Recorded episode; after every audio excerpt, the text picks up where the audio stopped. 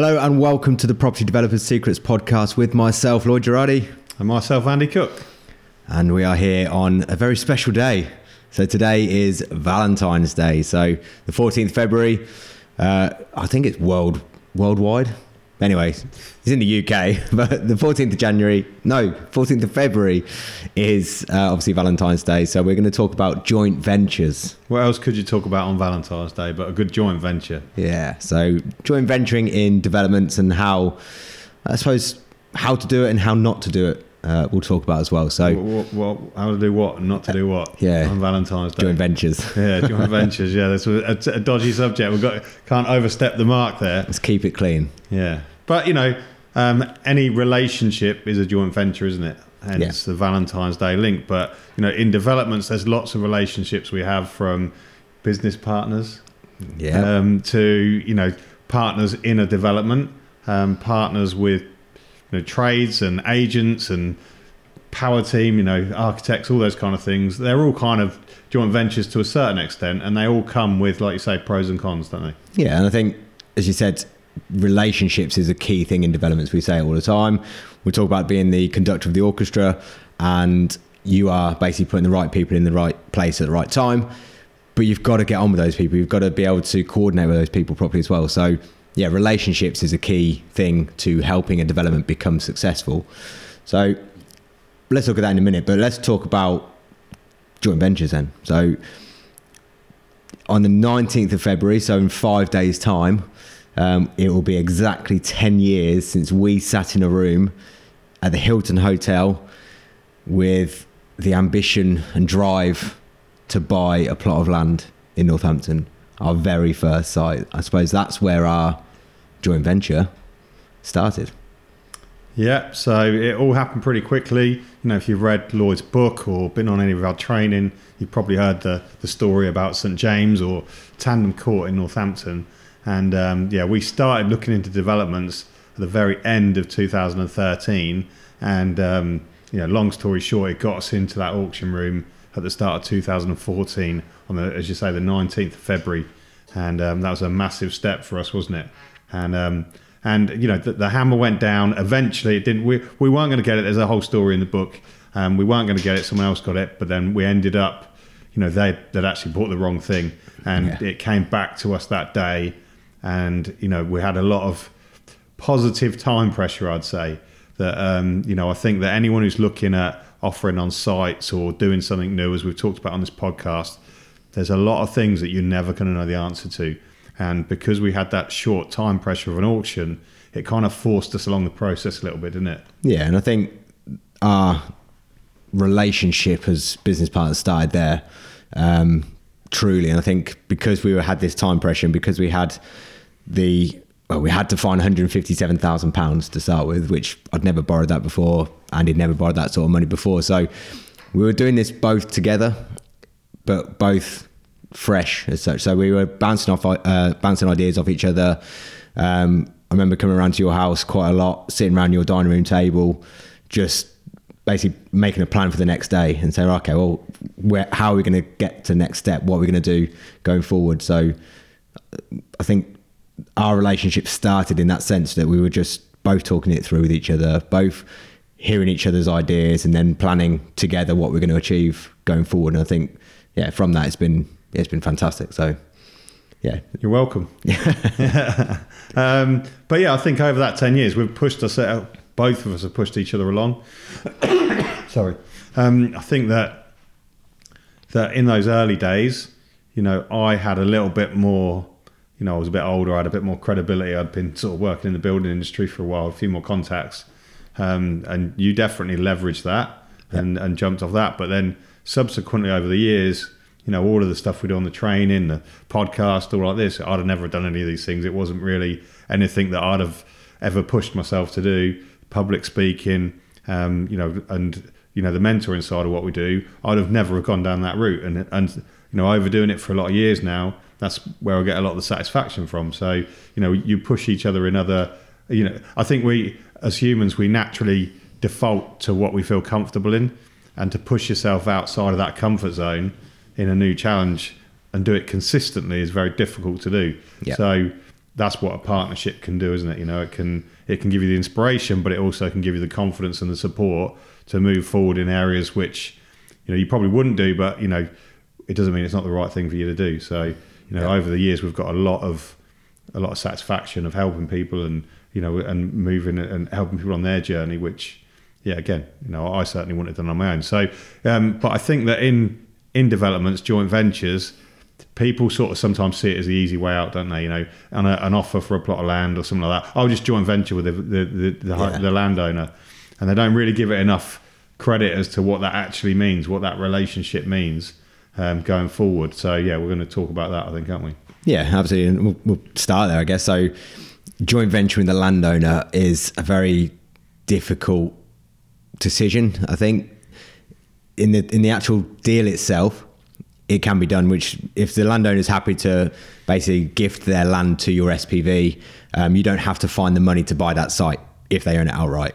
All you'll have to do then is bring the development finance to do the deal. But that sounds fantastic. But you're joint venturing with someone. You are kind of legally binding to that person as well. So it's a bit like a marriage where at the beginning it might seem all rosy, all good, but you don't know this person before and you're about to go into a business relationship with this person. So yeah, it, it's it's a tricky one to to start with. Like it, it, it could be good, but also there could be some errors along the way, and it could be a bit of a um, a bad joint venture. So yeah, we, we wouldn't recommend jumping straight into well, let's say straight into bed with them. Well, Uh, easy, easy. You got to have a date before you mate. Yeah. so But I think um, I think on that, it's like you know, it's Valentine's Day, and it's quite often the offer that people put out, you know, that on an offer pack, you know. They, they put all their cards on one table, like, Yeah. oh, you know, I can pay you more, you know, if we do this together and all that kind of stuff. Well, that's like, you know, sending a Valentine's Day card out to somebody and proposing uh, on the first date, isn't it? You know, like it's jumping straight in with two feet first. Obviously, you know, as you just said there, uh, when we start something, a, a new relationship, everybody's all happy and trying to please each other, aren't they? But as the pressures of life get thrown at it, that's when things sort of start to, if you haven't got the same true values, things start to sort of crumble a little bit. And it's the same with a with a um, an offer for a plot of land, isn't it? Though you know, I, you- hear that you can get more profit at the back end and this and that, and it's going to solve all your problems. You know, the landowner's probably going to be interested in that.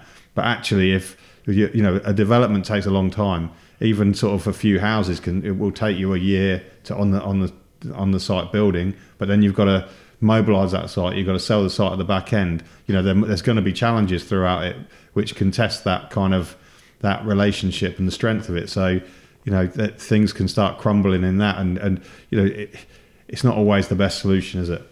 No, I think the other thing with joint venture with a landowner as well is what value is the landowner actually giving apart from the site. So, yeah, what's their skill sets and what, what they're going to do to actually help you within that development as well. You're probably better off finding an investor that is more invested in the deal itself to fund the, the land purchase and then do a joint venture with those guys. Because actually, after that site, the investor's probably going to do the next one where the landowner's probably just going to take their money and run.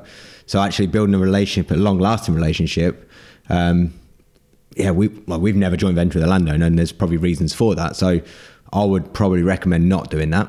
Um, but you've got to be open to yeah the possibilities as well. If you know the person, like if you know the person selling the site and you've known him for a while, then yeah, something probably to think about. But um, I think if you're going into it brand new, yeah, I wouldn't recommend It's a it. tool in your toolkit, isn't it? You know, but it's not going to be right in every situation. And if it is right, you think it may be right, you know, what would caution you to do is to, you know, they always say seven touch points to build trust, rapport, and you know, understand each other. So don't just put it in an offer pack and send it to an agent as a, an option without even meeting everyone. You know, use it to say, well, we need to all get together to see if we're aligned. And you know, we've got a few creative options if it suits everyone in the deal. And you know, and at that point, you probably want to meet a few times and test it with a few things that can go wrong to see how people would react with that. Um, but yeah, just just be a bit cautious. Just offering it as a you know a solution on day one. You know, it's almost better to hold that sort of stuff back until you've had those first few meetings, isn't it? Yeah. You know, so put your put your offer forward without all of that. you know, sometimes people we see it all the time, don't we? They they stack it with, well, here's my original offer, but if you want to do it this way, then we'll do that, and if you want to do it this way, we'll do that, and they just confuse everybody. And confused people don't say yes anyway, so you probably won't even get another conversation. No. But if you do your initial offer, present it in a really palatable way that people can simply understand, even if it doesn't suit their criteria, i.e., it's not enough money or you know it doesn't solve their issues, it can get the conversation started, and then over a few coffee meetings, you can then get more creative as you build rapport, and then you're more comfortable that they'll do those creative solutions, and they're more they're more likely to do them anyway because they feel more comfortable in you. So yeah, you've got to cycle those kind of things, haven't you? Yeah, yeah, absolutely. So let's look at what to look for in a joint venture deal then. So if you're looking to go into a development with someone, um, I strongly recommend looking for someone with the opposite skill sets to you.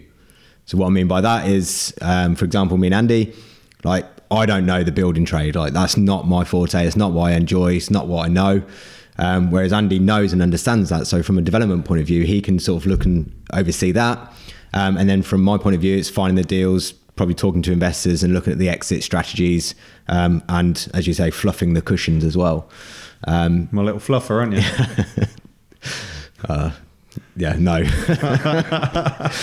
so yeah, if um, you're both got the same skill sets, then you're actually going to both do the bits that you're comfortable with in the development and you're going to have differences of opinion because you're trying to battle in the same area and then there's a whole area that's not getting looked at because it's not the skill set of either of you.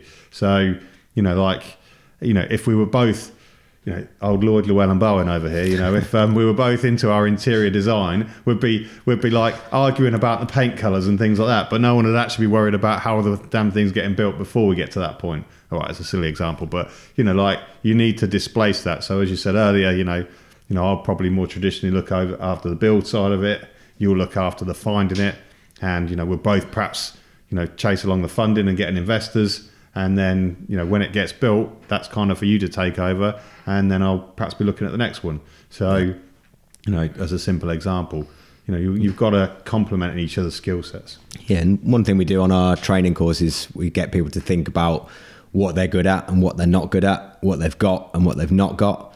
Um, and obviously the bits that you put you, you need or you're not good at that's the kind of person you need to try and find. So if you're yeah, if you're not good at something, you don't enjoy doing something, don't try and do it. So try and find someone else that can do that part. So, um, yeah, a good joint venture, if you're going to do that, is to joint venture with someone that has the opposite skill sets that you've got.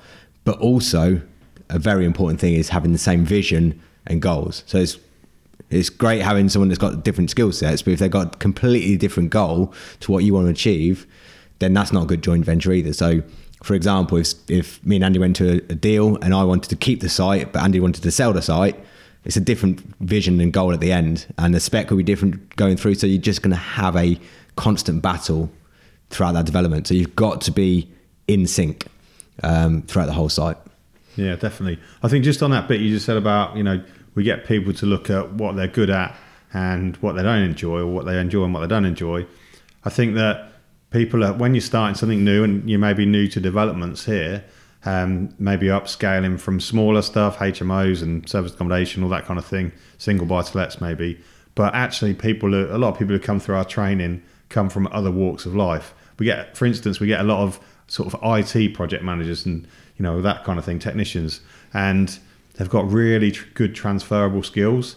They're really organized. They're used to sort of building projects and implementing those projects with team members, it's exactly the same as doing a development. You know, it's, the product's different, and you know to get to the end result is different, but actually all the skill sets are really transferable and the same. But they perhaps can't see that until it's sort of highlighted in front of them, and then they can take that through to their new venture and look for complementary people to work with. Yeah, hundred percent. What did we say? We said oh, we'll come back to that at the beginning of the uh, the podcast, but I can't remember what I said we'll, get, we'll come back to, which is handy. But um, yeah, one of the questions we get asked on the training is, um, have we ever argued?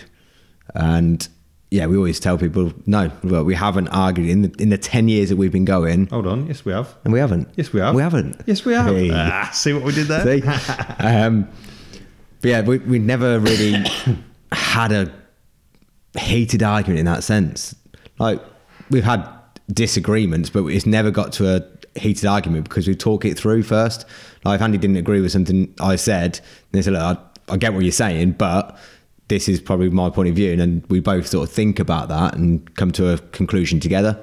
Whereas, yeah, you if you get people that are just hot headed and they just, their opinion's their opinion, that can also be a, a detrimental joint venture as well. So you've got to be understanding of the other person. Yeah, I think that developments isn't a perfect like an, it's not a perfect process. There's going to be things that are challenging. There's going to be things that don't meet your expectation. And if you're always sort of like on a your joint venture partner or the team or you know whatever, then you're not going to actually get to the end of it, and it's not going to be a, a comfortable process. So we're looking at being developers for life. We're looking at you know um, setting a team around us of people who we can you know repeat the same thing with. So you know you have to be understanding. You have to duck and roll with the punches sometimes you know. There's things that, that are going to happen every day that you don't have control of market conditions and all those kind of things.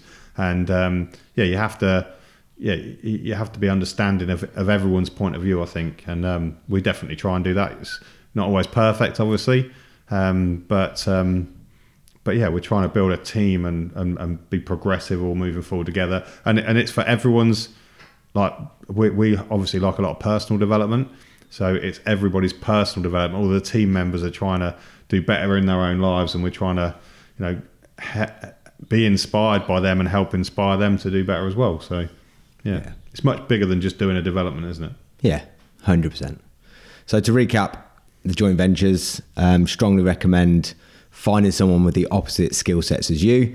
Be on the same vision as them and they're the same goal as them. Um, work things out together. So don't just say one point and expect the other person to follow what you're saying. Um, talk things through. Developments is not uh, is not easy, so don't make it more challenging for yourself by arguing with your joint venture partner. So happy Valentine's Day.